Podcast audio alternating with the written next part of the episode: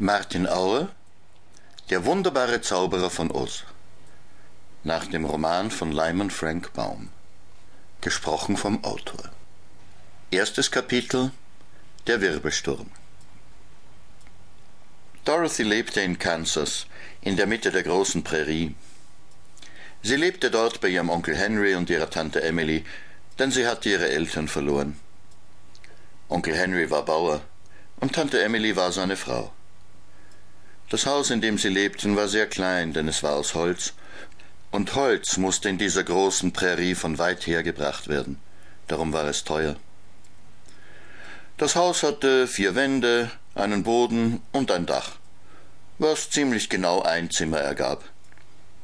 In diesem Zimmer gab es einen rostigen Herd, einen Küchenschrank, einen Tisch, drei bis vier Stühle und die Betten. Onkel Henry und Tante Emily hatten ein großes Bett in einer Ecke und Dorothy hatte ein kleines Bett in der anderen Ecke. Es gab überhaupt keinen Dachboden und fast keinen Keller. Nur ein kleines Loch in der Erde. Das nannte man einen Wirbelsturmkeller. Denn Wirbelstürme gab es häufig in der großen Prärie und sie konnten ein Holzhaus glatt zerschmettern. Und wenn einer kam, konnte die Familie sich in dem Wirbelsturmkeller verstecken. Man kam dahin durch eine Falltür mitten im Boden, von der eine Leiter hinunterführte. Wenn Dorothy in der Tür stand und sich umsah, konnte sie rundherum nichts sehen als die große graue Prärie. Nicht ein Baum, nicht ein Haus unterbrach die weite, leere Ebene, die sich nach allen Seiten so weit erstreckte, bis sie an den Himmel stieß.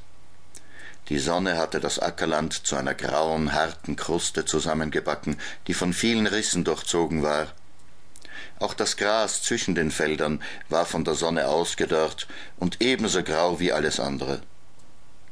Das Haus war einmal angestrichen gewesen, aber die Sonne hatte die Farbe aufplatzen lassen und der Regen hatte sie abgewaschen, und so war das Haus jetzt stumpf und grau wie die Prärie. Als Tante Emily hierher gezogen war, war sie noch eine junge, hübsche Frau gewesen. Aber Sonne und Wind und die harte Arbeit hatten auch sie verändert. Ihre Augen hatten den Glanz verloren und waren grau und nüchtern geworden. Ihre Wangen und Lippen hatten ihre frische Farbe verloren und waren jetzt auch grau. Sie war hager und dürr und lächelte nie. Als Dorothy gerade zu ihnen gekommen war und gleich einmal wegen irgendetwas lachte, da erschrak Tante Emily so, dass sie richtig aufkreischte. Und noch immer sah sie das Kind ganz erstaunt an, wenn es fröhlich war und wunderte sich, wie irgendwer überhaupt irgendwas zum Lachen finden konnte. Onkel Henry lachte nie. Er arbeitete hart vom Morgen bis zum Abend und wusste nicht, was Freude ist. Auch Onkel Henry war grau. Sein Bart war grau, seine Kleider waren grau und seine großen dicken Arbeitsstiefel waren grau. Er sah ernst und feierlich aus und sagte selten etwas. Nur mit Toto konnte Dorothy lachen, und ohne ihn wäre sie so grau geworden wie Onkel Henry, Tante Emily und die ganze Prärie. Toto war nicht grau. Er war ein kleiner schwarzer Hund mit langem seidigem Fell und schwarzen lustigen Augen, die links und rechts von seiner kleinen Schnauze zwinkerten.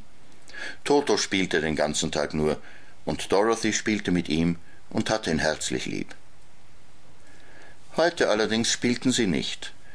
Onkel Henry saß auf der Schwelle und schaute besorgt den Himmel an, der noch grauer aussah, als er gewöhnlich schon war.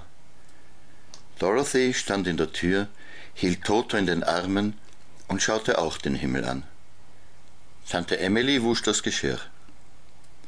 Fern im Norden hörten sie den Wind heulen, und sie konnten sehen, wie sich die langen Gräser in Wellen vor ihm duckten.